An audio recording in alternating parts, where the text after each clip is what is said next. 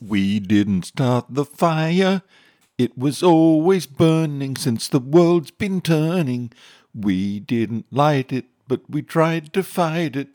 Hear all about the fight in the danger zone. Amazing stories, incredible music, terrible singing about military history. I'm Paul. Sit back and relax if you can.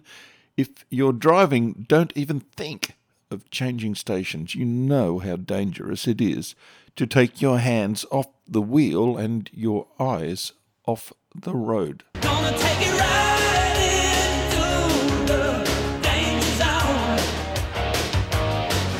The Emperor Napoleon has an important connection with Cairns, and there are some interesting ones he has with Australia too.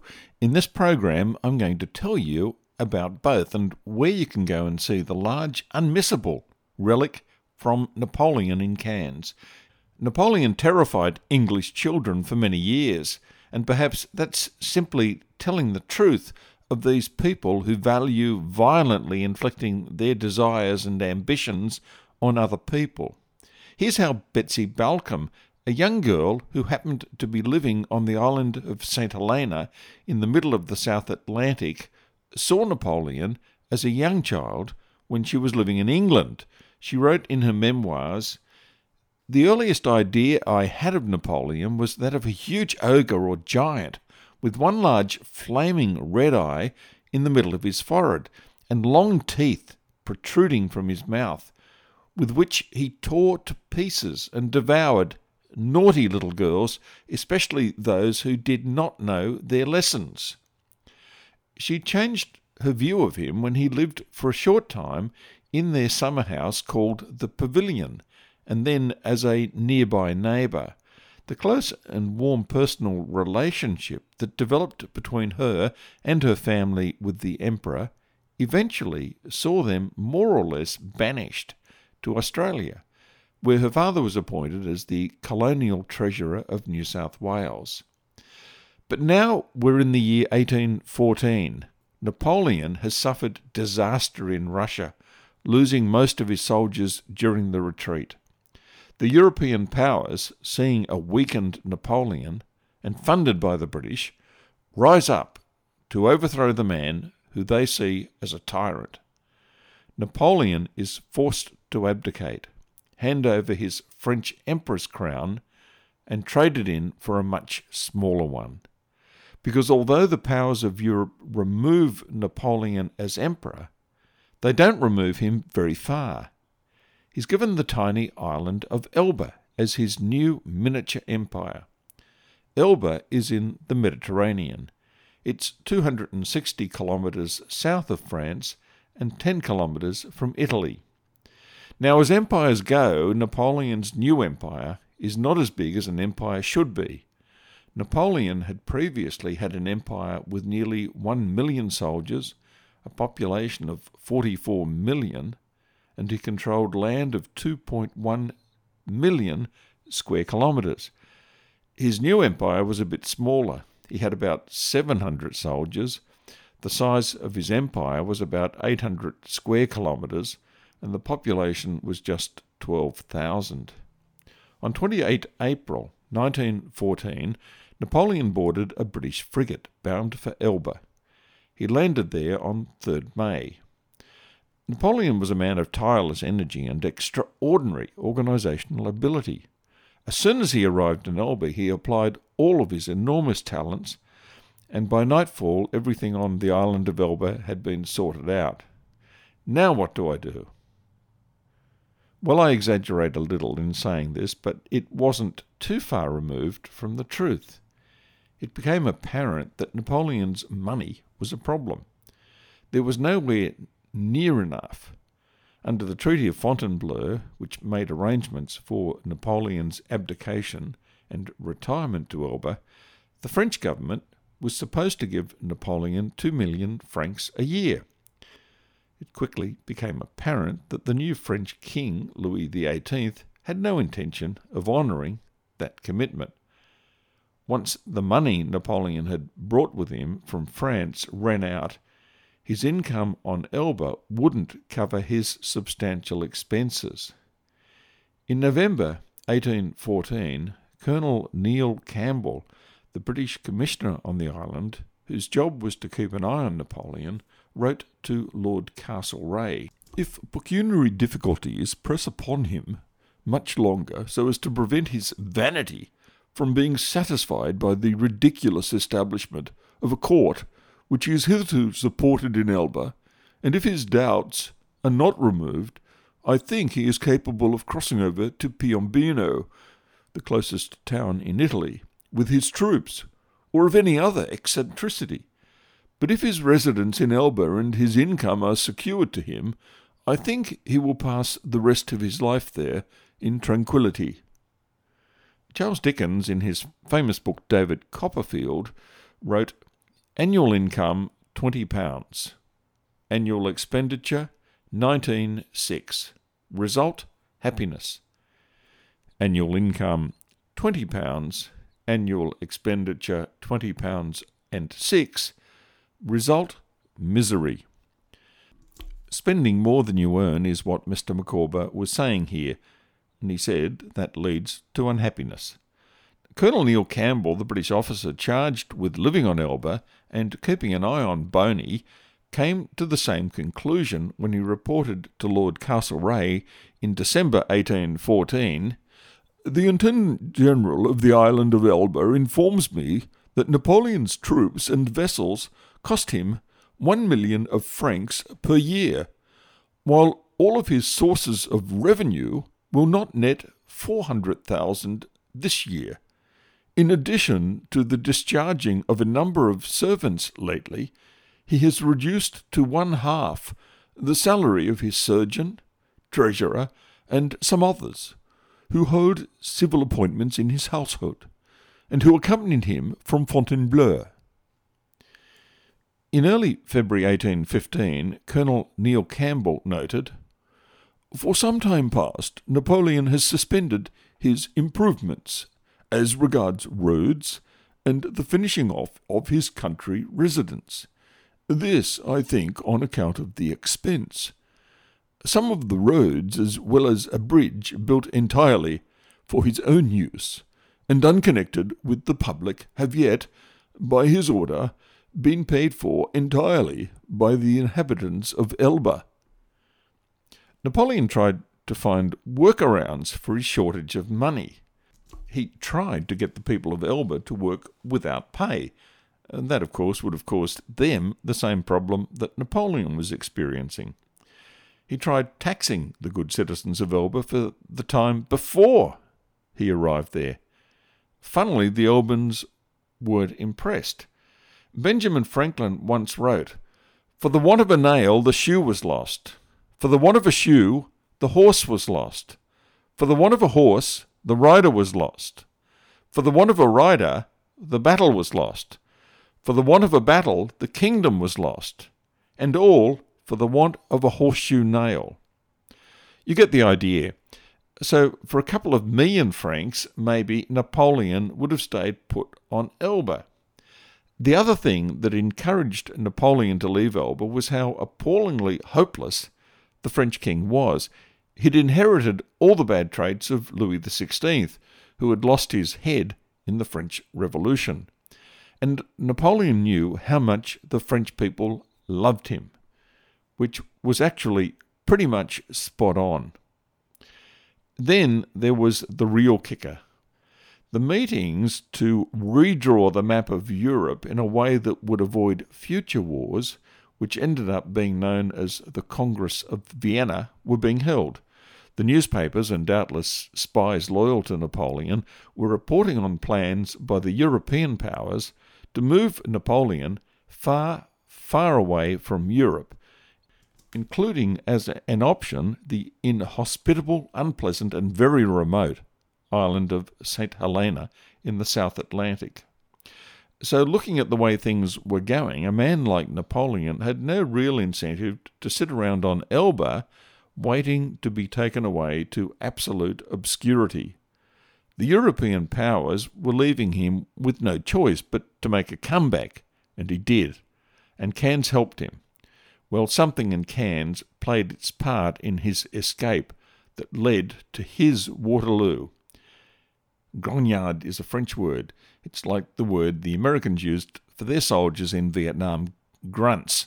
This word was one that was common in Napoleonic France. It meant grumblers.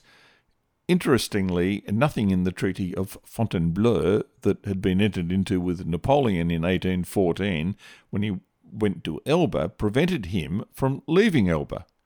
On 16 February 1815, the atmosphere on Elba was so thick with the sense that Napoleon was going to return to France that Colonel Neil Campbell sailed to Italy carrying a dispatch for Lord Castlereagh, expressing his fears that Napoleon was about to make a comeback.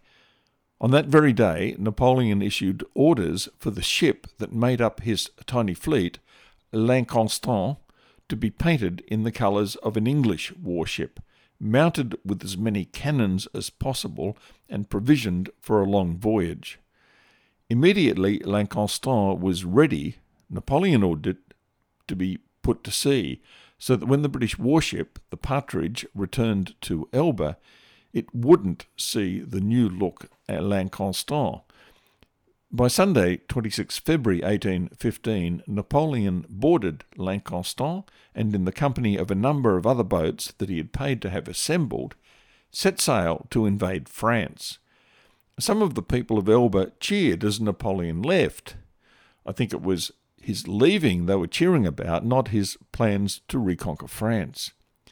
The army of Louis XVIII would have numbered over 100,000 men. Napoleon had with him 600 men of his old guard, 100 Polish lancers with their saddles but no horses, 300 members of a Corsican battalion, and 50 gendarmes. This looked like one war he couldn't win. Napoleon landed at Golfe-Juan between Cannes and Antibes. He then began his advance on Paris, but it seemed that his return would be short lived and humiliating. Marshal Ney, la plus brave des braves, the bravest of the brave, and one of Napoleon's most popular marshals, was sent to stop him. When Ney left the French capital on 17 March 1815, he told the French king, Louis XVIII, that he would bring Napoleon back to Paris in a cage. Ney's reputation was awesome. He'd fought with the French army since 1792. He was the last man to leave Russia after the disastrous retreat in 1812. If he took Napoleon into captivity, then all of Napoleon's other supporters would give up the struggle. So now we have the dramatic moment on the road to Grenoble. Ney, standing blocking Napoleon's advance to Paris. With him was the 5th Regiment, heavily outnumbering Napoleon's small band. On command, they aimed their rifles at Napoleon and the men he was leading. Napoleon had no chance of winning. But Napoleon made this into a battle of wits, which he could and did win. He signalled to his men to lower their weapons. Then, alone, he advanced towards his fellow countrymen. He halted only a few metres from them, not saying a word. He stared the men of the Fifth Regiment in the eyes, silent. Then, without taking his eyes off the Royalist regiment, he opened up the front of his coat and said, If there is any man among you who would kill his emperor, Napoleon declared, here I stand. I think Napoleon didn't care whether he died at that moment. It would have made a good death. There was a dangerous moment's silence. An officer ordered, Fire! Nothing happened. For the longest time, nothing happened. Then the soldiers burst out cheering, Vive l'Empereur! and surrounded their emperor. The same happened all the way to Paris, with French soldiers going over to their emperor. Louis XVIII fled Paris without putting up a fight. His return to power all came to an end on the 18th of June 1815 at Waterloo. Ney's reputation for bravery only grew with his exploits in this battle. Five horses were killed under him. For Ney's loyalty to Napoleon, he was executed by firing squad on 7 December 1815 after being convicted of high treason. So, what has any of this got to do with Cairns? Well, do you remember the brig that Napoleon used to leave Elba to return to France on his road to his defeat at Waterloo? It was the brig L'Inconstant. After Napoleon's defeat, L'Inconstant was taken over by the British and renamed HMS Swiftsure. HMS Swiftsure was used to sail the England Australia run. In about 1829, HMS Swiftsure, navigating the perilous waters of the Great Barrier Reef, ran aground north of Cape Sidmouth near Coen. It was making a voyage from Sydney to Mauritius. It foundered. And then it all but disappeared from everyone's memory until in 2015 the legendary Australian diver Ben Cropp found its wreck. Ben Cropp is an Emmy nominated filmmaker and a highly experienced shipwreck investigator. He's discovered more than 100 shipwrecks. He's been awarded the Order of Australia and he's been inducted into the International Scuba Diving Hall of Fame. The anchor of L'Inconstant was found by the Royal Australian Navy in 1991. Today it's standing outside the gym in Draper Street, Cairns, as part of the HMAS Cairns base. But the location of the wreck was a mystery until Ben Cropp found it. Finding this wreck was a really dangerous dive. Not only were sharks a problem, but Ben Cropp said that although the wreck wasn't in deep water, it was close to the shore, and on the beach, only 3.2 kilometres away, there were track marks across the beach made by six large crocs. So they were out there somewhere sharing the waters with Ben. To finish up today's program, I thought I'd take you back to that barren, windswept island sitting in the middle of the South Atlantic, where Napoleon had been taken to end his days. I told you about the Balcombe family letting Napoleon stay in their summer house, the Pavilion, while the British completed the accommodation they had in mind for him. While Napoleon stayed at the Pavilion, he developed a very close personal connection with the Balcombe family. William Balcombe was on Elba as an employee of the British East India Company. Napoleon nicknamed him Cinq Bouteilles, five bottles, because of their social drinking together. Napoleon played whist with their daughter, young Betsy. She scolded him for playing badly and letting her win. She teased him by asking if he was sorry that he'd invaded Russia. Endless games of hide and seek and blind man's buff were enthusiastically joined in by the emperor.